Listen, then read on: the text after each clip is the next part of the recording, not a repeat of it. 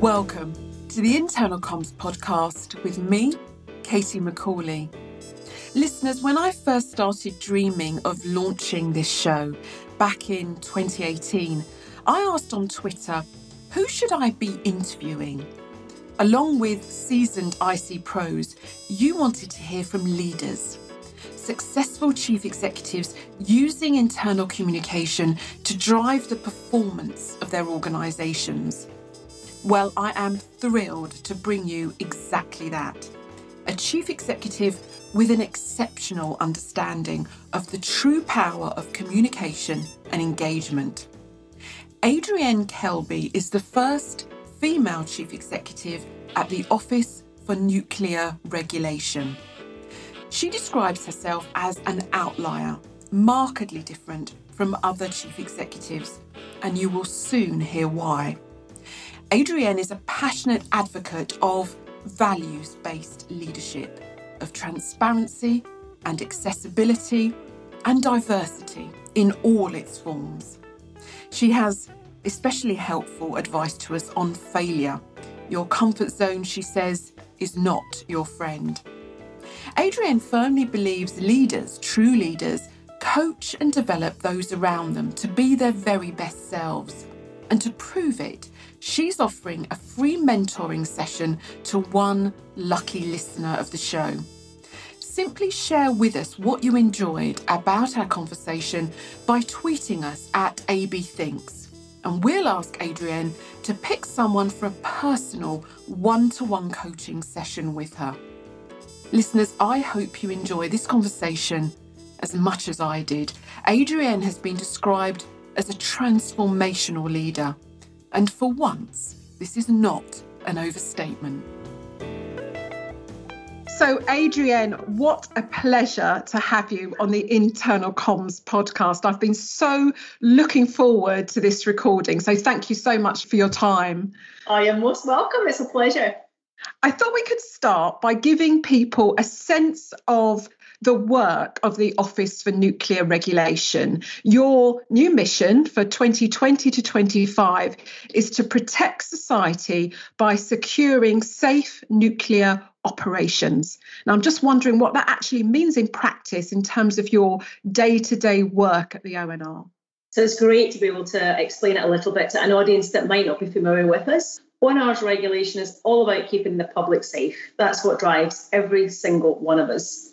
We regulate safety, security, and also safeguards. Uh, and essentially, our job is to help the nuclear industry keep the lights on safely for their workers and for the public, and make sure that transport of essential materials gets to places like hospitals uh, safely and securely too.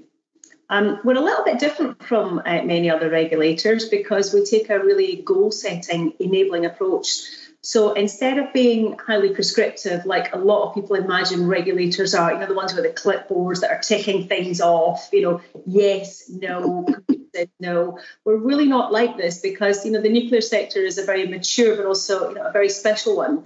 So we're very flexible to different needs, um, both the kinds of different organisations and the different kinds of technologies. And we really look to share practice and drive up standards. So what I love about ONR's job, you know, that that mission of protecting society is for every single one of us. You know, we work as a team behind the scenes, and it really doesn't matter which one of us you ask what we do, that's what we say. So we're really, really proud of our mission and we're proud of how well we deliver it. Mm, mm. It's amazing because it obviously drives a great sense of purpose, I'm sure, across your organisation. Very much. So I'm just thinking about the wider context of the nuclear sector more generally. I'm curious about what some of the big trends and forces are that are shaping your work. In researching for this episode, I went down a slight rabbit hole, which you might be able to help me out with, which is whether nuclear energy is actually renewable or not. Now, I don't know if that is a big debate, but yeah, what are some of the big trends and forces shaping the world of, of the nuclear industry and energy? Uh, so I probably pick up five things that are shaping us in reflecting the nuclear sector at the moment. And I'll sort of trot those out and then maybe run through them. COVID 19, that's affecting everyone at the moment. Um, certainly the environmental crisis and the UK's net zero targets. Um, I think also the need to embrace uh, innovation and, and, new technology, um, you know, right across many, many sectors in the world at the moment. Um, and I think for us in the UK in particular, uh, the, the kind of status of the current fleet, as well as um, a shortage of skills in the kind of STEM sector.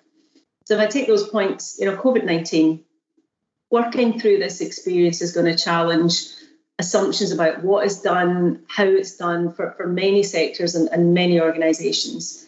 I think that the nuclear sector and certainly ONR will want to and have to learn from this to help protect people and the environment you know, I think that ONR will come out of this in a way um, that we can reduce our carbon footprint that just a few months ago we thought would be impossible. We will learn new ways of working, not just technology, like I'm talking to you on on uh, this phone line with a little video, as opposed to being next to you. You know, we're learning how to do this, but also working with industry to see how we safely regulate in different ways. And I think that does play in then to you know what I certainly would recognise as the environmental crisis the UK's net zero targets by 2050 only take us back to not making it any worse. And arguably, there's much more to be done uh, for the planet and for the environment that sustains us all. But certainly, the government's nuclear sector deal um, seeks to support that with four targets by 2030. And these are quite compelling. The first is to reduce the cost of new reactors by 30%. That's nearly a third. Wow. It also wants to save about a fifth of the cost of decommissioning. That's those plants that are no longer operating at the end of their life.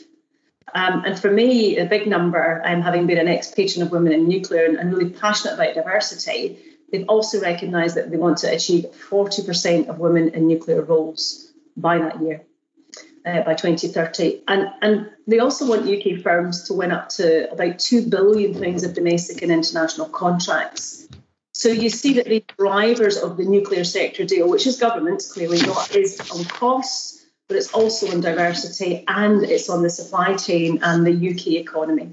So clearly we are facing into all of those things in the way that we work, but not ever sacrificing safety uh, in our standards. Just on that diversity point, you said the target's 40%. What is it today? It's about 22, 23% today, which covers women in all roles in the sector. Mm. If you hmm. compare that to engineering, you know, the number of women engineers in the engineering sector is only 12%. So we have got some way to go, and we certainly have a way to go to get more women into technical roles. And if we've got time, we might come back to that um, a little later. Mm. But I think when you look at that kind of new ways of working, looking to make things more efficient, to reduce the burden on those who pay for their power, clearly, you also then move neatly into that third point about embracing innovation and new technology. And for us, that's about all stages, all the way from new build, we call them paper reactors, where we're assessing the designs that might come onto UK soil, right through to current plants. They might want to do things a little bit differently, try new technology, all the way to, as I say, those those decommissioned uh, sites. And, and I think just within that, you know, the UK fleet is, is pretty old. Um, it is an aging fleet uh, in our language. We need to make sure that it continues to run safely for the rest of its life.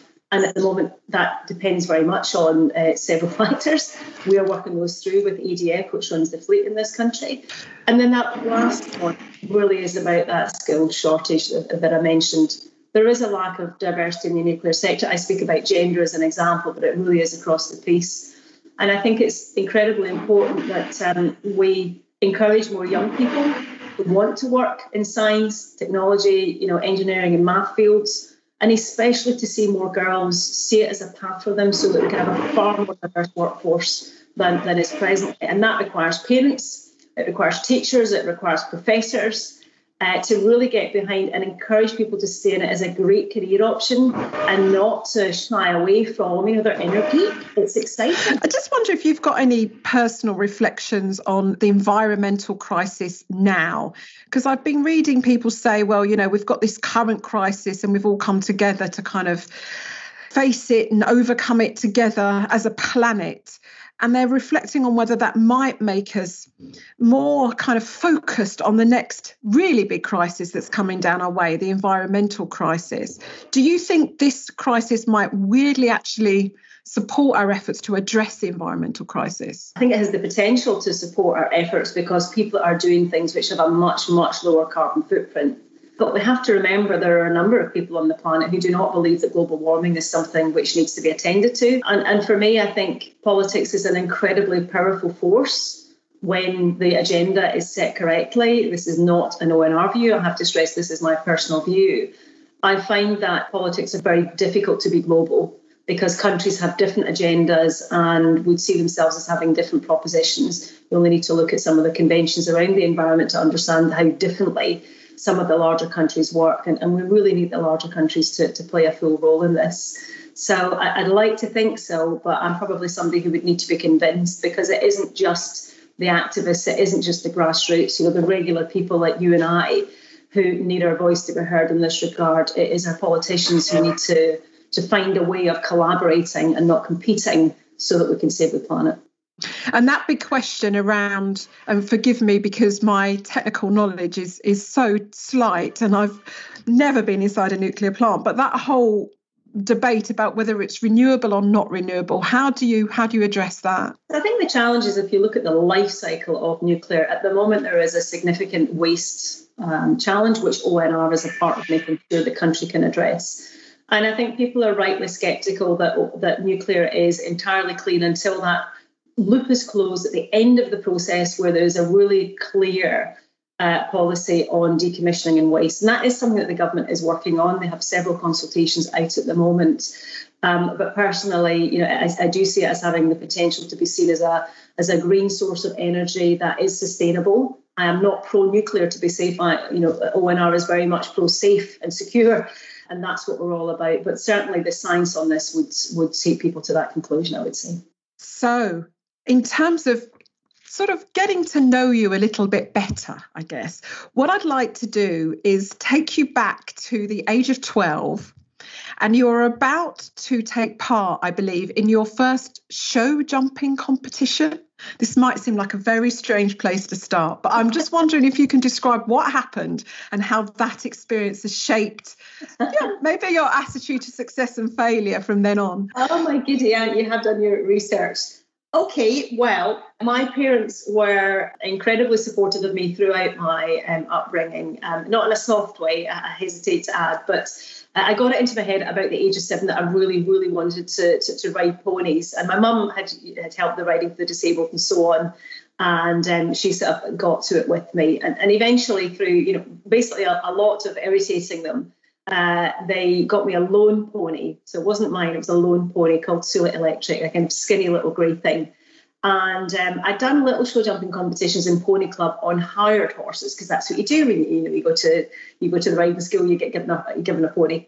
And I was so I mean I I cannot tell you how excited I was about this. You know I was there hours early.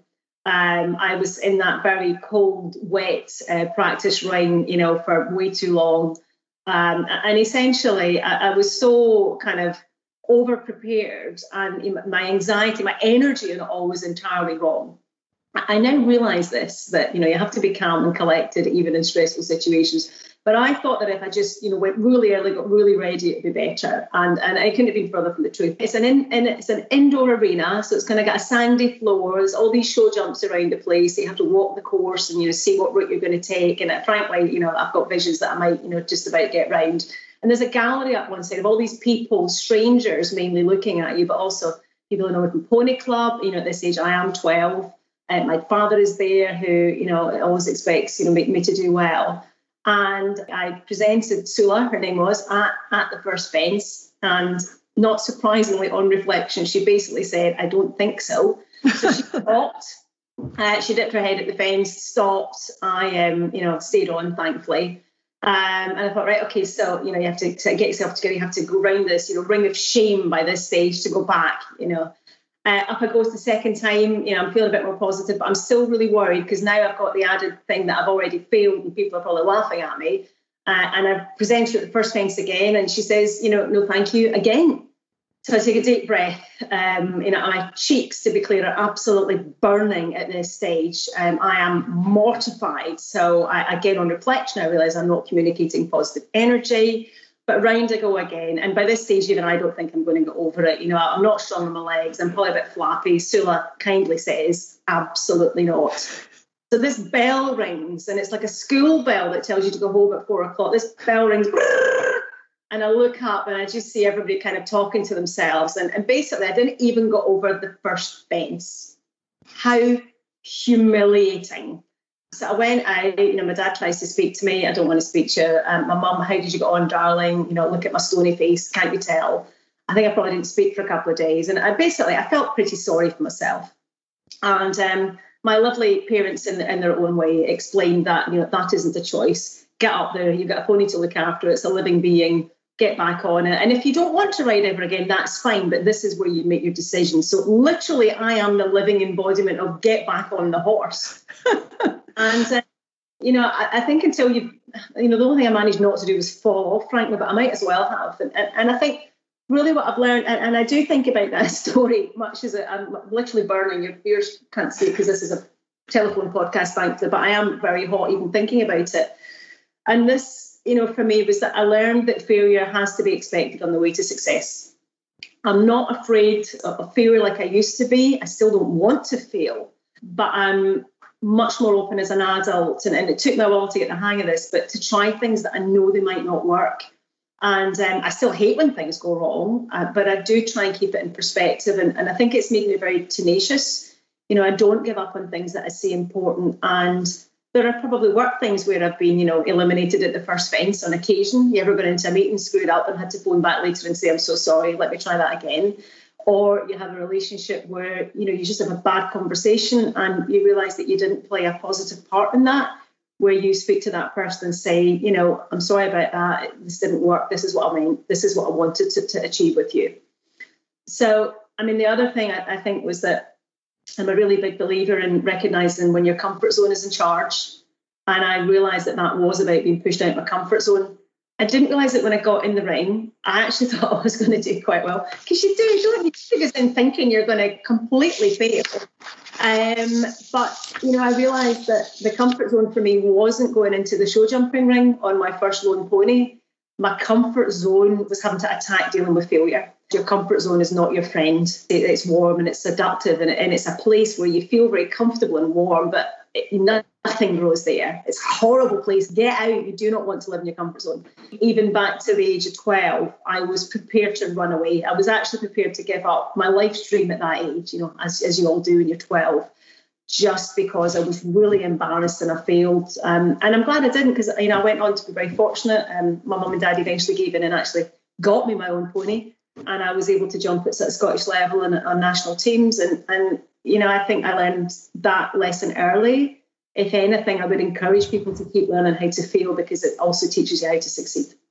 Absolutely. It's interesting, isn't it? I always think of failure is not the opposite of success, but actually potentially one step closer to success. Um, you haven't quite got there yet, but you're on your way. One thing you said there about failure that really struck me, and, and you said, you know, I may not have dealt with a meeting quite correctly. So I go back and have the conversation again and say, I, I could have done that differently, is by not burying your head in the sand and thinking, oh my gosh, that was so awful. I just want to forget about it. But by going back round the circle again and facing that and having a conversation about it, you potentially learn that what you think was absolutely disastrous and you want to beat yourself up about it for, for days and weeks afterwards. By having the conversation about it, you think, oh, well, yeah, it wasn't great, but actually, no one else is actually lying awake at night worrying about it. So I might stop doing that as well. I think it is important to go back, and, and even sometimes we might not realise the impact at the time, but you know, word gets you through another way. And I think, God, I thought I was being perfectly reasonable there, but the fact is, another person received it differently. And you know, we have to, I think, learn from impact rather than intention. So whilst I may intend for this to happen, if it if it has a negative impact, that means somebody doesn't want to come back. It means they won't trust me again, or they'll be more cautious. And actually, I'm all about wanting people to be less cautious, wanting to be bigger and, and try new things and feel confident to be themselves. So I think it's incredibly important that as leaders and, and colleagues, we both offer uh, forgiveness and seek forgiveness. And I didn't have a, a great month. Uh, you know, taking back last November. I wasn't sleeping well, and it had been happening for weeks and weeks. I am a bit of an insomniac, which is a challenge. Uh, you know, I had some stuff going on. I, I, wasn't feeling very well, and you know, I know I was in a group meeting of people that I wanted to inspire and encourage, and um, I know I did a bad job of it. Uh, I just did a bad job, and it took me a couple of weeks to kind of come through that. You know, I started to feel well again. I got some feedback. You know, you write a note and, and you apologise, you explain what was intended, and you see each other, and there's a bit of that kind of So it's a bit like actually the horses, you know, they keep a distance and, and, and we sometimes don't see people doing that because you're in physical proximity in the room. You know, it's not that they get to walk 12 feet away, but you can tell it in the dynamic. And I think unless you say, let's talk about what happened first and take accountability for that, then it's hard to move beyond it. People move around things, but it's far better to move through things. And mm. for me, it is about just recognizing sometimes your days don't go well. None of us are superstars none of us are superheroes. We do not get everything right every day, at least I don't know anybody who does. So naturally, I think people do want to forgive. You know, they want to know what was intended, but you cannot gloss over that by pretending, as it would have been in the horses, that I won my first competition. I didn't. I was absolutely rubbish. You know, there was no way around it. But we just have to see that, I think, as leaders as well. This also may seem like a strange segue, but I've heard you speak about the interview process for your current role and how rigorous it was. And what struck me about this and why I wanted to ask you about it is as communicators, we are often asked to boil down lots of very big ideas into something very succinct and impactful. And I just wondered if you we could talk a little bit about how you presented your vision for the future of ONR at that interview and how you tackled that essentially communications challenge. Um, I'm beginning to think that you're my stalker and you've got me back, but I'm going to press past that for the purposes of this. So, yes, so I mean, the job at ONR came up for me because a headhunter called and I misunderstood the question the first time. I thought they were asking me if I knew anyone, and I said no, and they kind of politely hung up. And then they called back later and said, no, no, no, no, you know, actually we're wondering if you might consider it. Um, and I, I didn't understand why they thought I might be a good leader for ONR because I'm not technical, I'm not nuclear, and, and I'm not one of these clever folk with a STEM degree. And I thought, okay, tell me a bit more about it. And, and what they really said is we need somebody who can lead the organisation with a different skill set. They were seeking diversity. And they also wanted somebody who could think about the communications, in particular with stakeholders. So, you know, I do think an interview is very similar to any other communication channel. You have a number of people who want to elicit certain information from you, and um, you need to make it count because you have maybe 40 minutes to you know, win a dream job. And by the time I finished that interview, I totally wanted this job. I can tell you, glad I got it. But essentially, there's five people on a panel. What do I want them to feel about what I'm saying and about me? You know, can, can they envisage me as the leader for this amazing organization? What I want them to see and, and, believe about me? And I think very much part of my style is to keep things relatively simple and, and quite personal. There is a lot of things that you want to say. You want to convince people to give you an awesome job. But, you know, I stuck to three main points and I told a story about how I would do that. So I had, I think, 10 minutes. Um, I wasn't allowed to use, I remember I wasn't allowed to use any visual aids, including notes, which I find really tough because I always have notes. So it had to be simple because I also had to remember it. So I went for the simplest of all things. I went for ABC. So my vision um, for ONR was very much about advancing our regulation, building our reputation, and improving our capability and capacity. So that was from about our core operations, the whole thing about being a public sector body that people had to trust and our staff. And really, that gave me, even if I couldn't remember all the things I wanted to say, it gave me that structure, you know, advancing regulation, building reputation, improving capability and capacity. Um, and it actually then led to most of the conversation for the rest of the, the rest of the interview because they were able to go back to things I'd said there, and it actually gave a really good bridge, as opposed to you know those interviews where it's like tumbleweed. You know, you do your presentation, and then it's like, thank you, you know, panel member number one, would you like to ask your questions? panel member number two, you're thinking, I've already talked a bit about that. actually, that interview panel was really interested and they built bridges between that, that sort of starting presentation. Um, and, you know, I, I, I, had my written notes at home when I, when I started the job, I took them in and they've pretty much been what I've been doing. Certainly, those first couple of years, they were the mantras. So it wasn't just a wishy washy interview.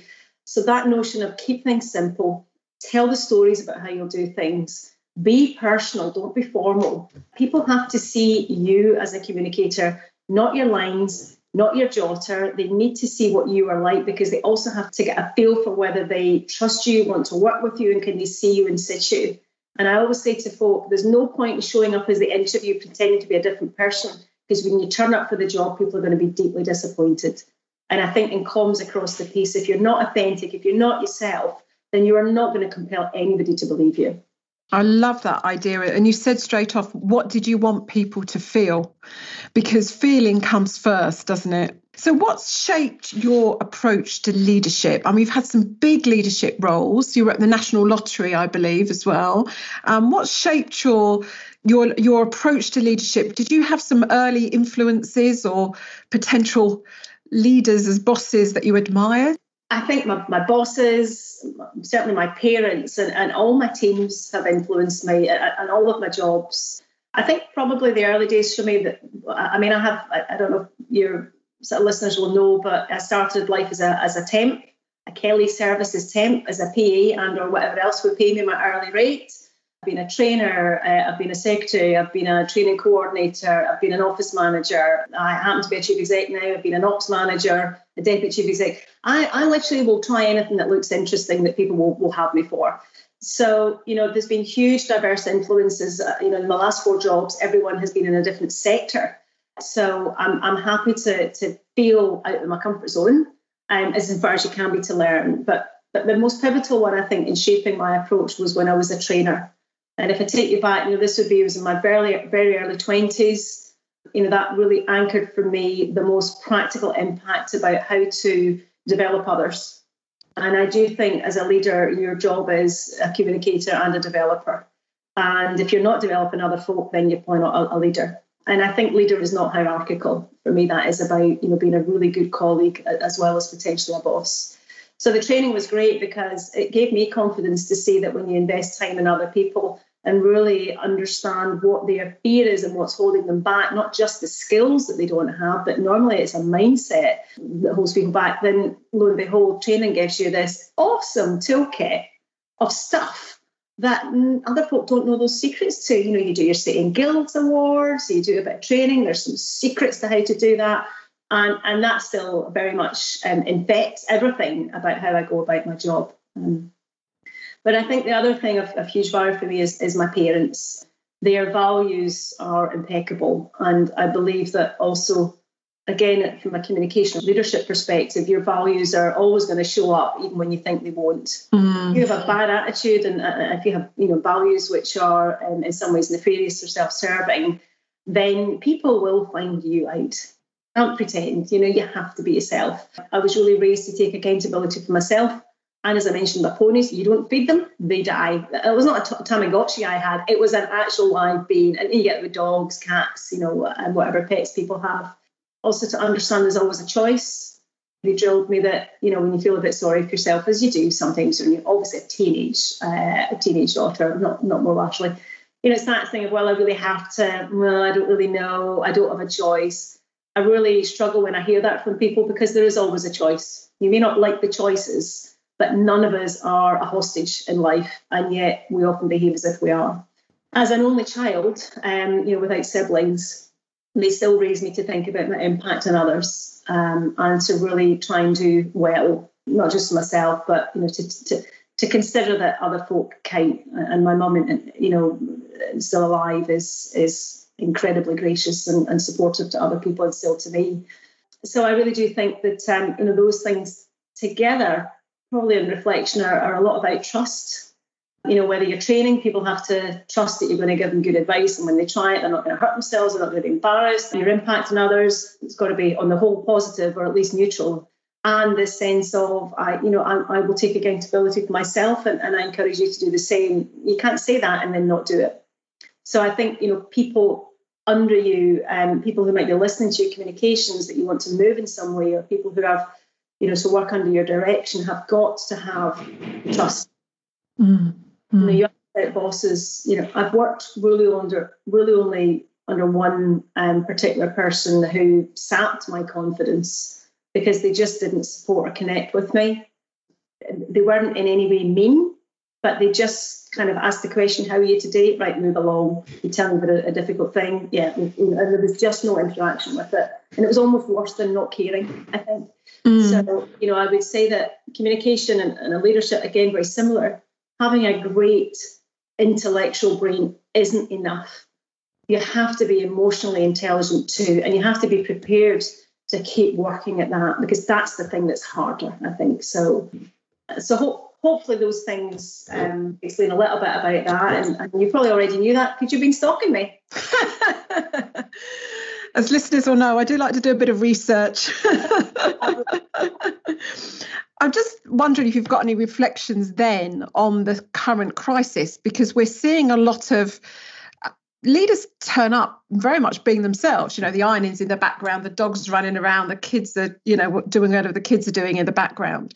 And i'm just wondering if you've got any reflections on whether this might be a long-term change that we're going to see in leadership styles and approaches. Would you like to see that? So your point about people being more themselves, I, I really like it. I've actually been checking in with a lot of the ONR teams over the last couple of weeks, and, and I have I have been, well, I was doing a vlog actually about three weeks ago and I got cat bombed, which, given I don't even have a cat, was interesting. You know, Maisie, the neighbour's cat, came in to say hello. And as I was recording my little vlog, you know, basically there's a, there's a tail in my face and a, a, and a bum in the screen. So Maisie, you know, is not remotely concerned about being her authentic self. Um, and, you know, I've been involved in, I, I, got slightly waylaid into some fractions, uh, into some uh, sort of trigonometry. And I can tell you, I'm not better now than I used to be at that. So, you know, just this sense of, you know, kid wanders in, you know, somebody's daughter or son is sitting there, you know, not going to stop the meeting. The whole team is trying to help them out with this question for the homework and then they're going back. Now, to me, that's about being not particularly adapted. I can remember some years ago doing, I wish I could remember what it was, but there's a kind of psychometric that essentially said, how much like yourself you are at work. And there's these kind of ranges, and, and there's, you know, a range for how normal people um, and, and, you know, kind of change themselves a bit when they go to the office. And mine was kind of cigarette paper thin. There was almost no distance, and that's only because I tried really, really hard to not swear, uh, not something, and it, it, doesn't always work. I'm sorry. And even in ONR, I can remember uh, maybe after my first few months, one of our security team, um, you know, bumped into me on, on the stairs. Not literally, to be clear, there was no accident. He came across me on the stairs and uh, he just couldn't quite help himself. This is generally an ex military person. And he looked me up and down and he said, Adriènne, um, is the chief executive allowed to wear jeans? And I, and I looked behind me and I said, I'm pretty sure the chief executive doesn't care what she's wearing so long as she's fit for the job today. And I'm doing filing.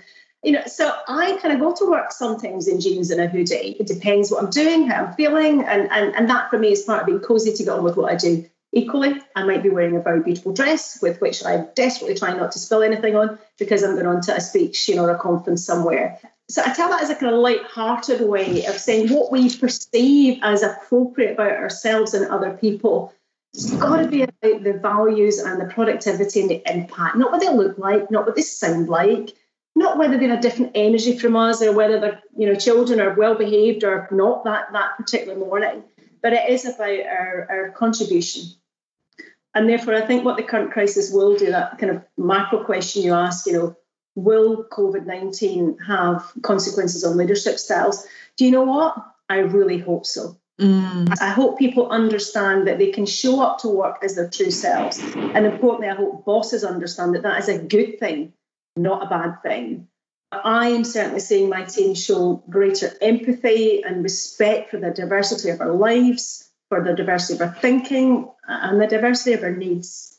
We're powering through an, an incredibly challenging um, scenario, and none of that has shaken our commitment to doing our jobs to the best of our abilities. And so I think as we realise that we'll never go back to normal, we need to get rid of the emotional connection as if, you know, normal was somehow great, and instead, you know, as I say, release that fear and think ahead about what new normal could look like and again, as an example, I've been pushing homework in since I got to ONR. It's, it's not it's not traditionally embraced that. It's fair to say we've done a lot more of it over the last few years.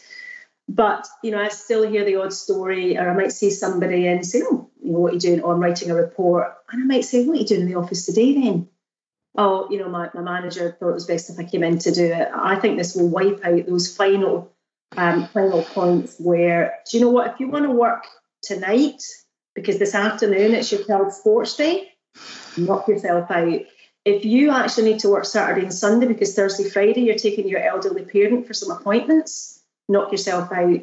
The team will sustain it because what they're then is greater commitment. We need everybody then to pull together. When we do have a team meeting, everybody is there, but they treat it with respect rather than something that they have to be at. And therefore, we're fully present in our personal and our work lives. And I would love to see that happen.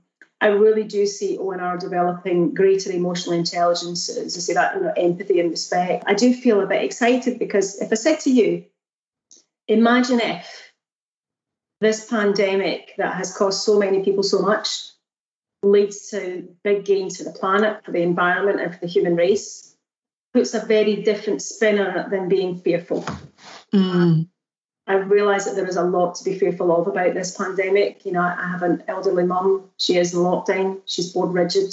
I can't believe she's done it. She really wants to go out. You know, she has every, you know, an underlying health condition that means if she gets it, we've talked about it, we know she will die. She has a immune problem that, you know, she will not survive COVID.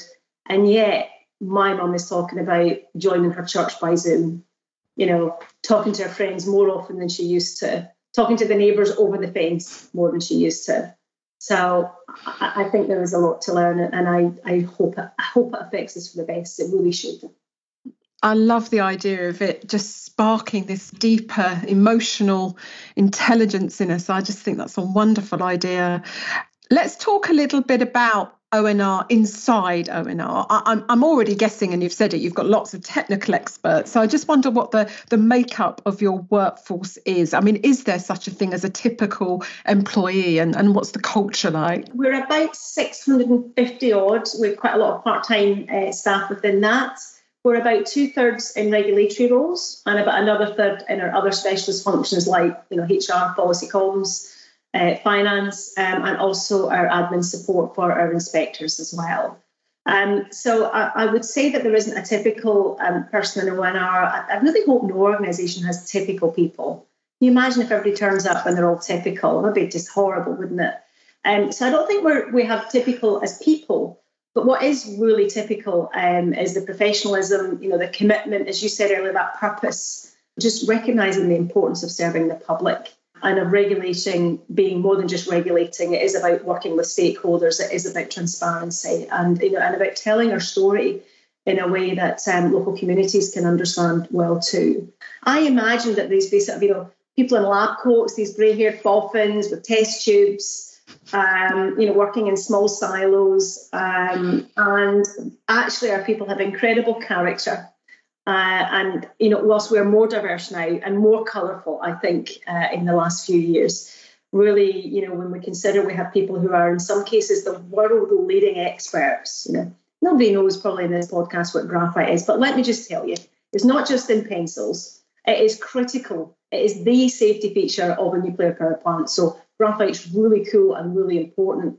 But we have particular reactors in this country that are different from nearly everywhere in the rest of the world. So our teams who are working out the science of the limitations of graphite are literally world leaders. That's typical if we want to talk about typical. So if you imagine it being a bit like a car where you can have all these different parts, some of them you see, some of them are hidden, you don't see, they tend to be, you know, somewhere under the bonnet. And if you don't put them together right, if you don't oil them and look after them and, and, and you know treat them well, eventually the car just doesn't work. And ONR's a little bit like that because it's actually an organism of many different component parts that have to work together well. And, and that, I think, speaks to your question about culture. We are mm. increasingly um, less silo based, more team working. That was a big issue, I think, when I got there. It really looked a little bit different. And I'm really proud of the work that we've done to build competence and confidence in each other. Um, and, and I think some of the stuff we see, you know, 95% of my staff are, you know, prepared to go on record saying that they, you know, committed to helping ONR achieve its goals. Now, frankly, I want to know what, what the issue is with the other five, but that's an off, that's an off the chart number for a staff survey. But when we think about, you know, even the first couple of years, um, I joined in in uh, 2016, so you know, four years ago. In those first two years, our employee engagement index went through the roof. You know, it went to 77%. That's way above public sector benchmark. And I know it's up again. We just need to get round to doing another staff survey, frankly. You know, we saw that our, our sort of scores go up in 31 areas. 31 of 36 areas improved in two years, some of them by leaps of 20, 25%. So when you talk about culture, for me, it's really driven by, yes, leaders, of course, but it's driven by staff. It's driven by everybody recognizing their part in that organism and wanting the whole thing to be better not just their bit of the car, but realize that the whole thing has to work well. So, you know, I think the um, the fact that our Boffin side, um, you know, does place a particular and important premium on precision, on, mm-hmm. on full risk awareness. Um, and that is the prevailing culture in ONR because we regulate nuclear. that needs to be it. But you know, the conversation I tend to have is that that absolutely works when you're regulating a nuclear facility, but it's not always so helpful when you want to make internal changes that need a bit more flexibility and iteration.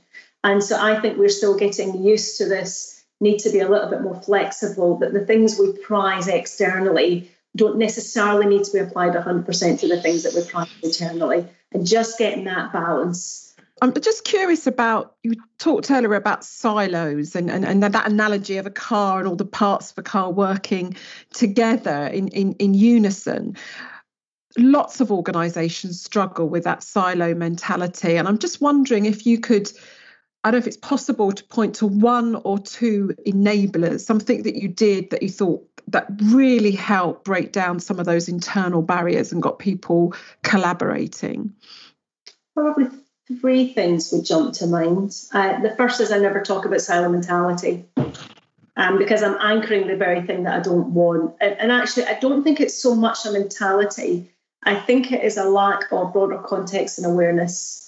And therefore, again, as the leader and the communicators, if what we're doing is saying to folk, you know, they shalt not have a silo mentality, you will work better in teams, they're like, I don't know, uh, what does that mean? I, I don't see. Where, where am I meant to be doing this? So I think the story is much more compelling, you know, telling the stories about when we've succeeded through teamwork. And, and I always use teamwork as that, that kind of contributing factor. Because who doesn't want who doesn't want to be in a successful team as a positive, I, I think, metaphor.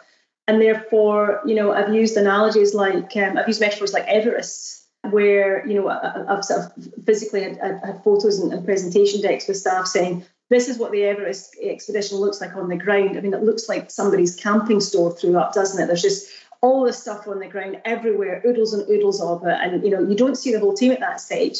And then there's some people stay at base camp, and some people are right back on the ground. Some folk are going up, and some other folk are going to the top. But you need logistics. You need you need people who are great at reading the weather. You need the Sherpas. You need the people who are training you how to, to do a mountain. You need the people with the emergency supplies and you need the backup and somebody driving a helicopter just in case.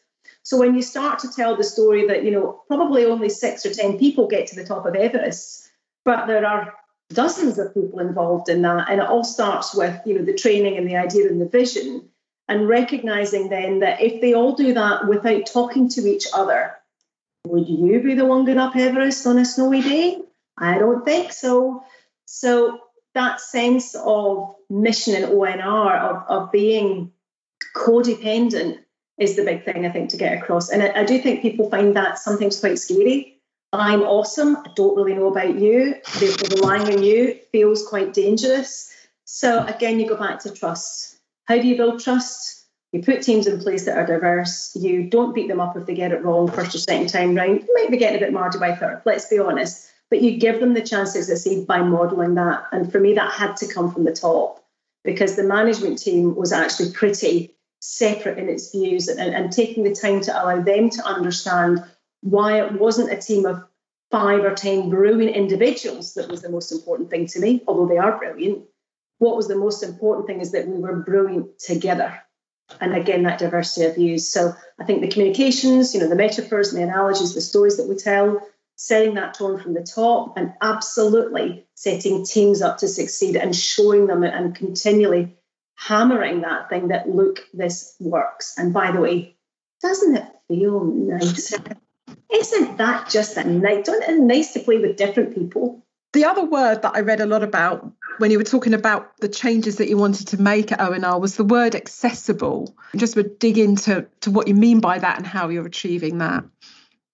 I feel that as a public servant, um, I serve the public. I mean, it sounds pretty obvious, but not everybody gets that. Um, we don't serve industry, we don't serve government, we don't serve the anti-nuclear lobby per se. We don't serve any one sector. We serve the lot. And when you sort of, it's not that you reject it, but I think when you see the job through that lens, it changes then a view about your communications. My team is, I think, one of the best in the world at communicating to its peers um, and in communicating with industry. There, there's no shadow of a doubt in my mind about that. But we weren't as thoughtful about people who weren't industry insiders. Therefore, there was a sense that we were a bit secretive, that we spoke in codes, and that we weren't very open. So for me, um, the word accessibility was about being open, but in a way that people can understand. It's very easy to say, hey, we're transparent, we publish everything, but if nobody knows what it means and the general public can't at least follow that story, then it isn't really accessible. My criticism wasn't that we weren't prepared to be transparent, but it's that we were doing it in a way that actually disabled a number of people from joining the conversation about our regulation and about nuclear safety and security. And we were actually very much helped by the anti nuclear lobby, actually because you know those forums and, and, members of that community were, I think, essential in helping us demonstrate and, and change on this journey. They have put in really provocative um, and challenging points for us to consider. And every time we have to, to work that through and make sure that what we're saying is understandable and understood, that requires us to, to go back through our logic. It essentially requires us to redo our math. And, and I'm very grateful to them for helping us communicate differently. I think also, you know, the other point for me was tone of voice we were quite officious. Mm. Clearly, a regulator has to have gravitas. Clearly, we do a very, very serious job. But I think our, our tone of voice is now much more human, you know, less officious, and our language is simpler. And that in turn encourages people to engage with us. Another thing we did on, on accessibility was social media. We just didn't use social media at all, like a lot of public bodies actually, but we are allowed to. So and it was a bit new for me too, to be honest, because I've come from a body that was barred from using social media by the um, Secretary of State in that department. So, you know, we find that just a joy. Being able to showcase the team and what we're doing in different ways has been fantastic. Um, I think it showcases that we our brand, you know, our work and our people very well.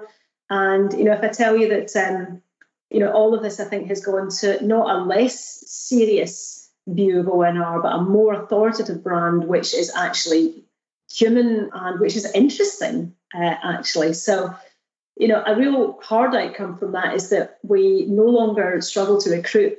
Back in 2016, we had a, I think we had 29 so-called cold spots. That's a lot for a team of 600. Um, you know, areas that we were struggling to get people into. We hadn't been very diverse, as I said earlier. And you know, when I looked at the way we communicated in our branding, it was very it was very green, as in a dark green colour, not green uh, in, in, the kind of environmental logos. It was very stiff and formal, and there wasn't a blinking picture of anybody in sight. And so the ability to work with more sort of creative people and you know, get some of our inspectors fronting some of those campaigns, it's just transformed how people see us. You know, to have Sam Murray, for example, you know, one of our working mums, she's got two two young children in the team, being the face of the campaign for the recruitment into that specialist function. It's just that's very different for ONR. Maybe not different for lots of others, but very different for us. And lo and behold, what do you get? More parents prepared to join ONR because they realise that if Sam can do it, maybe we can as well. So, you know, again, mm-hmm. all of our teams, and that's what I mean about that kind of mindset. People stopped thinking recruitment was HR's problem. We started to see it as a communication issue, as an operational issue. And actually, the solution was the inspectors, not HR. And I have to also say, it saved us a ton of money and got us better and better candidates every year. I think listeners will be interested in digging into how you communicate internally. And I know this might feel quite a sort of tactical question, but I think people will be interested in the ways in which you enjoy internal communication, the kinds of things that you do that you feel you really get traction on, any aspects of internal comms that maybe are more challenging than others? I mean, I suspect that your uh, listeners will be really familiar, far more than me, with the kind of engage for success, you know, the four pillars very much around the creating that strategic narrative. You know, where is the organization going and why does it get anything to do with me? What is my role in this? If you do not create connection to the strategic narrative, it's very difficult to inspire because you just feel like you're doing a job as opposed to fulfilling a purpose. I think the second thing then on engaging managers, you know, that isn't always easy. We're in three different sites, people are out in the field a great deal. We have managers that on the whole um, perhaps have had less leadership development along the way than perhaps other sectors I'm used to. So it's, it's a different kind of ask here. But you have to accept and you have to embrace that you need all of the managers pulling in, in you know, in unison. We've got to take the organisation and support that strategic narrative at all levels, and that takes time to build. The third pillar there about employee voice, well, it's all very well known what you want to say, but you better make sure you know what people are saying back. So, you know, whether it's having good feedback mechanisms, whether it's doing things in a face-to-face way that just, you know, really begs for feedback, because I think again many companies struggle to, to get feedback from the pit face is is great, but also having some informal things, you know. Who is it I can phone up and say, that meeting that I joined yesterday seemed a bit quiet. What did what, what was said after I left? Don't name any names. Just tell me what went on. Oh no, they were great. You know, they were just really, you know, keen to go on to the next item. Or oh my giddy Aunt Adriènne, well, let me tell you. So, you know, I think that having some ears and eyes on the ground is an, an essential um, informal way as well as the formal. And, and I think, you know, and were blessed actually to have very constructive and productive unions as well. And they help us with a version of the employee, employee voice. And the fourth one, integrity. You know, I spoke earlier about my parents' values um, driving me. And I really think integrity is, is critical. I don't really have the character to sell something that I don't believe in. You know, you can take my job, but you absolutely can't take my integrity because that's a damn sight more valuable to me. I really think that every member of a leadership and management team is a communicator, whether they like it or not, because we're transmitting messages even when we say nothing. So I think back to the early days, uh, my first few weeks, I just met staff. That's all I did. I went round in, in groups and, and I asked them, I had two main things I said to them.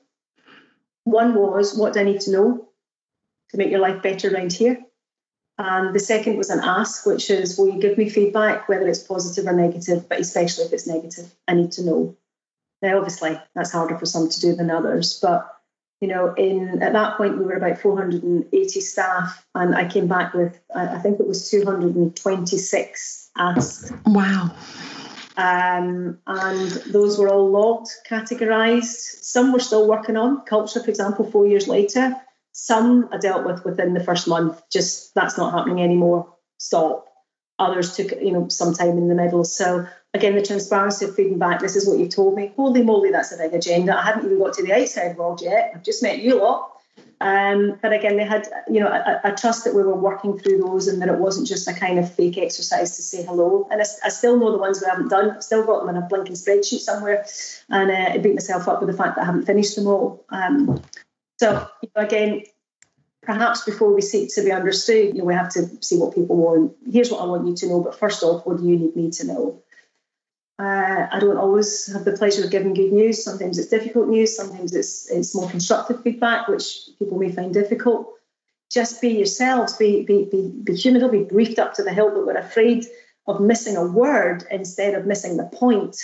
and again, you know, we can all have scripts for certain things, and external speeches are a bit different. But I don't like going into staff meetings feeling I need to read all these words out in this way you know, I, might get it a bit wrong and I might miss a bit and come back to it. But for me, the conversation is the important thing, and that, um, in terms of engagement, is is key because the more you have a good conversation, the more you can focus on the right things.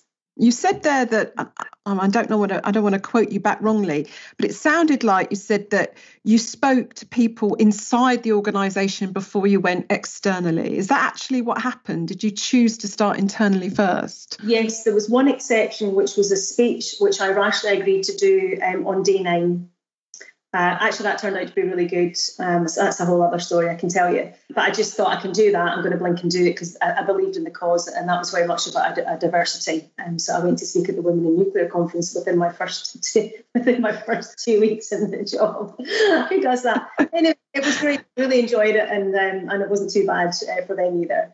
But yeah, it, it felt, and a lot of my job is dealing with external stakeholders. Don't get me wrong, but I just felt that it would have been weird to go out finding out what other people thought about us before I even knew what I felt about us. And actually, what they told me really meant that I was actually really well prepared when I went. It wasn't a big gap. But when I started talking to industry, what I was doing is synthesizing the feedback internally to externally and, and sometimes seeing slightly different connections. I think if I'd done it the other way around, I wouldn't have been able to have a conversation with the externals. I would just have been listening actually, those staff that gave me their time set me up to make a really positive impression personally, but more importantly for ONR when I went out, because in a very short period of time, I assimilated an enormous amount of hard and soft data, far better than reading a ton of reports. Talking to people for me is, is really important. Um, and, and like I just said, you know, during this COVID thing, I'm writing every week. That's a new thing for me. A global goes out is the single source of truth.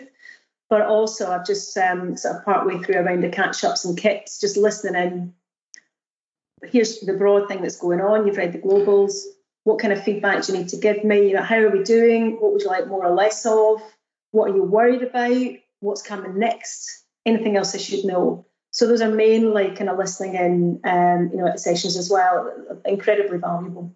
I'm just wondering if you feel under any pressure. You talked about women in nuclear and speaking in that event just two weeks into the job, but you must be one of the most well known figureheads now in terms of women in nuclear. Do you feel under any kind of pressure or do you just relish the opportunity? I think role modelling is, is probably what I'd say rather than, than, than figurehead. There are a lot of very talented people in, in nuclear of genders, races, disabilities. Uh, you know, again, it's about seeing how you get more diversity into the sector. And it just so happens that I am able to speak for gender because it is the thing I can I can represent. You know, I equally believe there are other great networks working in this. But the pressure for me um, is is not externalized. It's not that fear of other folks now. It's it's it's knowing the pressure of having authority, having a voice that others see, and using that for the best possible use. When I did my interview and I told you back to my ABCs, there was no R for role modelling. You know, this was entirely unexpected. Um, but when I got into the Women in Nuclear movement and they later asked me to become their first patron, again, that was another thing. I thought that was junk mail. I thought that was somebody spoke on me because a certain email went to the wrong place and then when I got a different one, I thought it was somebody having a laugh and I said, no, that's not a real thing. I don't know where you got that from. And then there were some other calls, and, and I realised that somebody had been meant to ask me to become the first patron. And, and I thought long and hard about it because I really don't, you know, I, I was fearful of being seen as some kind of, um, you know, aggressive feminist niche market, you know, here just to, to, to, you know, to sort of run our own games. And it's not what I'm about. I'm really about general diversity. But I realised, having spoken to a lot of people by then, that, you know, that the bottom line for me is, well, if I don't, who will?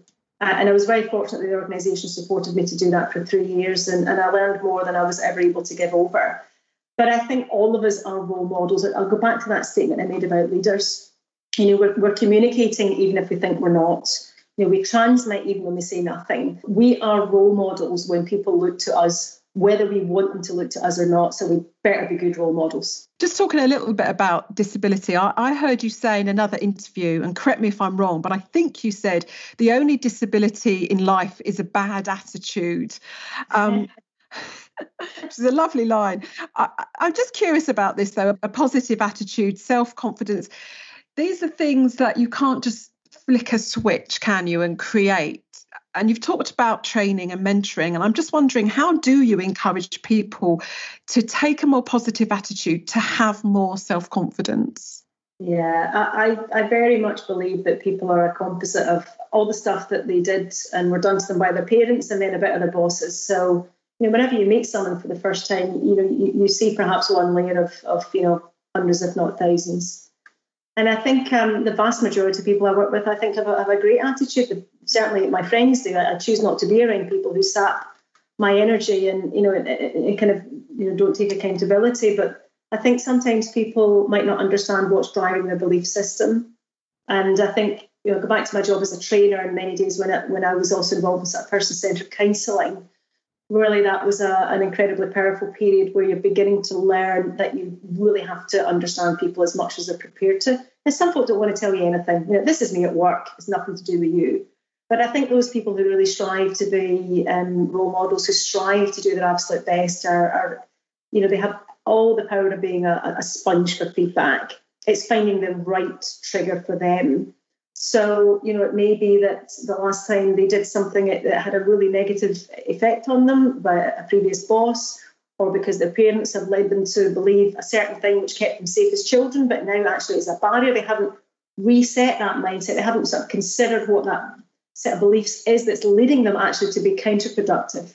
And I think when you can work really closely with somebody and try and identify that, it really does make a difference, not just to their job and, and to your relationship with them, but arguably to their lives. And I, I could, you know, I could think of countless people in my career where there's been a oh moment that has really led them to be more courageous and to getting out of that comfort zone and to recognizing, as I said at the beginning, we are all accountable. We all have choices. I think the other way, less positively, is where somebody just is impacting others with a bad attitude, you, you kind of need to have a really, you know, sensible conversation about that. And whether they believe it or not, just make it clear that it's not acceptable. It's not acceptable to show up at work, splash your negativity in everybody else, and then leave them feeling, you know, poor, or, or to take the shine off other people's achievements. And, and, and it's not acceptable to, I think, occupy that space of, well, it's always been like this here, it'll never change. You know, all those things say more about those people than about me. And um, I, I, do think there are times where we just need to say it's not okay. So, you know, I'd love to change your mind, but if not, it's still not okay. And, and that means you need to guard that or you need to leave. And, and there may be other places that love hiring people with bad attitudes. But I would defy you to find me any job advert or any specification that says people with bad attitudes, please apply here. none of us wants to work with them. So I think none of us should want to be them. Anything else you can deal with. And it did actually came way, way back from, um, I mentioned earlier that my mum was involved with riding the disabled, which is how I sort of, sort of fell in love with horses. And when you see what people, you know, really significant disabilities were able to do with a bit of understanding and how much they would push, even now, you know, we've got a Paralympian, a Paralympian on, I think, two teams. Uh, I don't know how they get the energy, frankly, but when we see what people can push through, then it really does show us that a lot about life is, is attitude. It's not to say we don't get bad breaks sometimes, and as friends and leaders, we have to support each other. But I do think there is a, a connection between the number of bad breaks, the repetition of bad breaks, and a bad attitude. Mm, mm, yeah, that makes perfect sense. You've written a, about diversity, and I know it's it's very dear to your heart. I've, I read something we said diverse teams make better decisions, which appeals to my regulatory role as it's good for safety and security. But more than that, it appeals to my humanity as we all deserve encouragement and a chance to be our very best selves, which exactly is what you've just said. But organisations are held back when it comes to diversity. And I can think of many clients that would like to be more diverse, but it's just simply not happening. Are there any particular levers that you've seen pulled inside organisations? It seems like a funny analogy, so I apologise for that, but that really have pushed organisations forward when it comes to diversity? Yes. I mean, there's a ton of process stuff that we can do. You know, you can have name blind recruitment. We've done all of these in ONR, uh, I hasten to add. Name blind recruitment, making sure that the language in your adverts is um, truly you know, neutral it's amazing what you find out when you're on a, a job advert through a, a, a, kind of gender checker, and that's free. You don't even need to pay for that. It's, it's always doing name blind recruitment. You know, I, I mentioned earlier getting the faces of our teams involved in the recruitment campaigns, showing people that you know, you know, regular people work here. You know, you, you know, you can join. We're awesome at certain things, but we're we're regular people.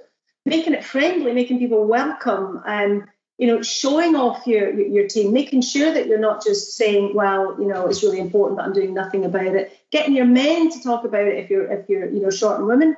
Or the last sector I came from uh, way back in the day was the voluntary sector. You know, I worked in fundraising. It was 80% women, 20% men. We had a diversity problem. We had to come at that a different way. So mm I think the mm-hmm. energy around the process and the feeling of comfort for people to come and work with you is very important. Um, but I do think it goes further than that. That's actually the easy bit. For me, we have to, how I see it, I can't say we have to, but I think the thing that holds organisations back is fear. I think we're afraid of having the conversations that say, why don't women want to work here? Or why don't people who aren't able bodied want to work here? Or why have we only got 3% people from BAME communities? Or whatever because we're a bit afraid that it might be not very politically correct or we don't know what to say with the answers. I know for a fact that there are men who will say to me, Adriènne, I don't know if I'm allowed to say this anymore. um, or, you know, is it all right if I give you a hug? And, and the, fact is, you know, yeah, probably. Um, but for other people, no, just ask.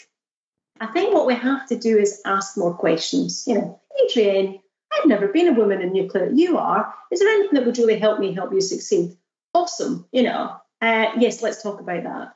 And if we think that there are people in our organisation who are not happy with how things are, instead of trying to avoid that conversation for fear of what it will lead to, we have to lean in, I think, to that constructive tension and potential conflict. And what I say, and that's at all levels. That isn't mm-hmm. just senior. You know, we all make assumptions. The human brain is wired to work at such a speed that it decides that you know about you because it remembers somebody that had kind of Scottish accent, was quite short, and had kind of brown curly, you know, mad hair. Um, looked a bit like her. So your brain's already said, I look like that. I'm probably like that person, even if I'm nothing like them. And, you know, it just keeps us sane. It works when we had to identify tigers that we're going to eat as, but it isn't a good way of identifying our friends and foe as family, friends, and, and, and certainly business. So I think being really aware of when we're triggered into something which just isn't relevant anymore. Um, I, you know, I really have to work with really tall guys because I've had some terrible experiences with very tall men over the years. I hasten to add, none of them in recent years, but you know, when I see somebody six foot four coming my way, I have to think about it. It's not that person. You are safe. This is a new person. So, you know, we just kind of, again, it goes back to knowing yourself and, and knowing what your own biases are and really trying to fight that unconscious bias. So at least you can get of your lizard brain, you know, every now and again. But I think there are there are three things I would say um, that if we're really interested in, in, making a difference over and above the process side and you know having some benefit, it's this. One is recognizing and being a visible role model. The research, particularly into women, but also into being uh, minorities, is that having visible role models is the single biggest thing any company, any sector, any team can do. And that goes back to why I said yes to women in nuclear. It's, you know, KPMG published reports. There's many. If you look in the Women in Nuclear website, you'll have a ton of stuff there. But it takes time and effort, and consistency isn't negotiable. You can't be a role model on Monday, but decide that you just can't bother on Tuesday or Wednesday, maybe half. You have to be there, and that requires you not just to be, as I saw it, not just a role model within ONR, but without to really put my money where my mouth is, to stand on podiums, to see what we were doing, to, to ask for help, and to recognise when um, we can do more to, to, to, to succeed together. The second, I think, is praise. The cocktail of drugs that are released in the brain when somebody gets praise is, is massive, awesome. Um, the problem is it doesn't tend to stick. So, you know, a great coach that, that I know has this phrase, you know, Teflon for praise, Velcro for criticism. Mm. And therefore, that Teflon, again, the science suggests that you need about five pieces of positive feedback for every one piece of criticism. And I, compl- I absolutely confess, I haven't always got this right. I've learned these things in recent years. In my 20s, I was probably horrible. I thought half and half was probably about good enough. But again, that builds confidence and that helps build diversity because people who are not the majority tend to have less confidence by virtue of their environment and therefore, we have to make a special effort to make sure they feel confident. If you just do it with everybody, you don't have to figure out who's in, in a minority or who doesn't have mm. Just do it for everybody. So that sense of praising plenty, I think, also puts trust in the bank because then when you need to be critical, they're not in Ray's position. They've had a good experience. It's able to be contextualized that you are somebody who wants to help them. And that third thing then is actually calling it out. So visible role model, praising plenty, calling it out. Calling it out is where you need to say, no, this isn't on. Don't say things up, discussing things there and then. Don't let them turn into one of those conversations. You've had them. You put it off for about three weeks, and by the time you have it, you're pretty sure that you're going to be fired, destitute, and homeless. is it just my brain that does that? You know, I, I think this is how it's going to go. I have to, don't be ridiculous, Adriènne, get a grip, put your amygdala hijack back in its place, let's get the logical, the rational brain back in charge of my fear response here. And I generally find that the sooner you have that conversation, the better than later. But I also think where you're prepared to stand up, and sometimes you have to do it in public. Um, you can't always do it in private, sadly, because some people, you know, do things in public repeatedly that they shouldn't. So you also have to be seen to call it out in public. Uh, again, I think if you don't do that, then people have a at least a reason to judge you as lacking integrity in that regard. So, you know, the policy stuff, the HR stuff, all of that, absolutely. But really, it comes down to the behavior and the mindset again, that role modeling, that praising, and that calling it out when you have to. Mm, thank you for the answer. So thorough. It's very helpful. I'm going to turn, I'm conscious of time, to those quick fire questions, if I may. quick in terms of the way I ask them, but you don't have to answer them in a quick way, however you feel comfortable. So, what would most surprise people about Adriènne Kelbie? I think I'm a really open book, so probably not very much. I think people who maybe don't know me assume I have some really fancy degree, possibly a, whatever the top one is that you get. Um, is that a, like a first? Yes. Uh, and despite my mum and dad really being quite happy to, to have me go to I chose not to. Um, I, I went to college for one year and then I went to get a job. So probably the most thing, I don't have a degree. I don't want to get one now either.